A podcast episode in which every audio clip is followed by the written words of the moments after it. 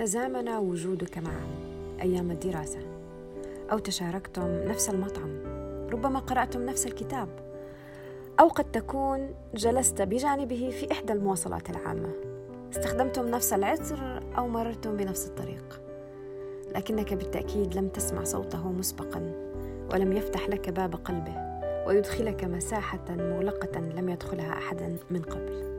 في قدكاست رفعنا لك الصوت أكثر. لتسمع حكايته مع القدس. قدكاست بودكاست ملتقى القدس الثقافي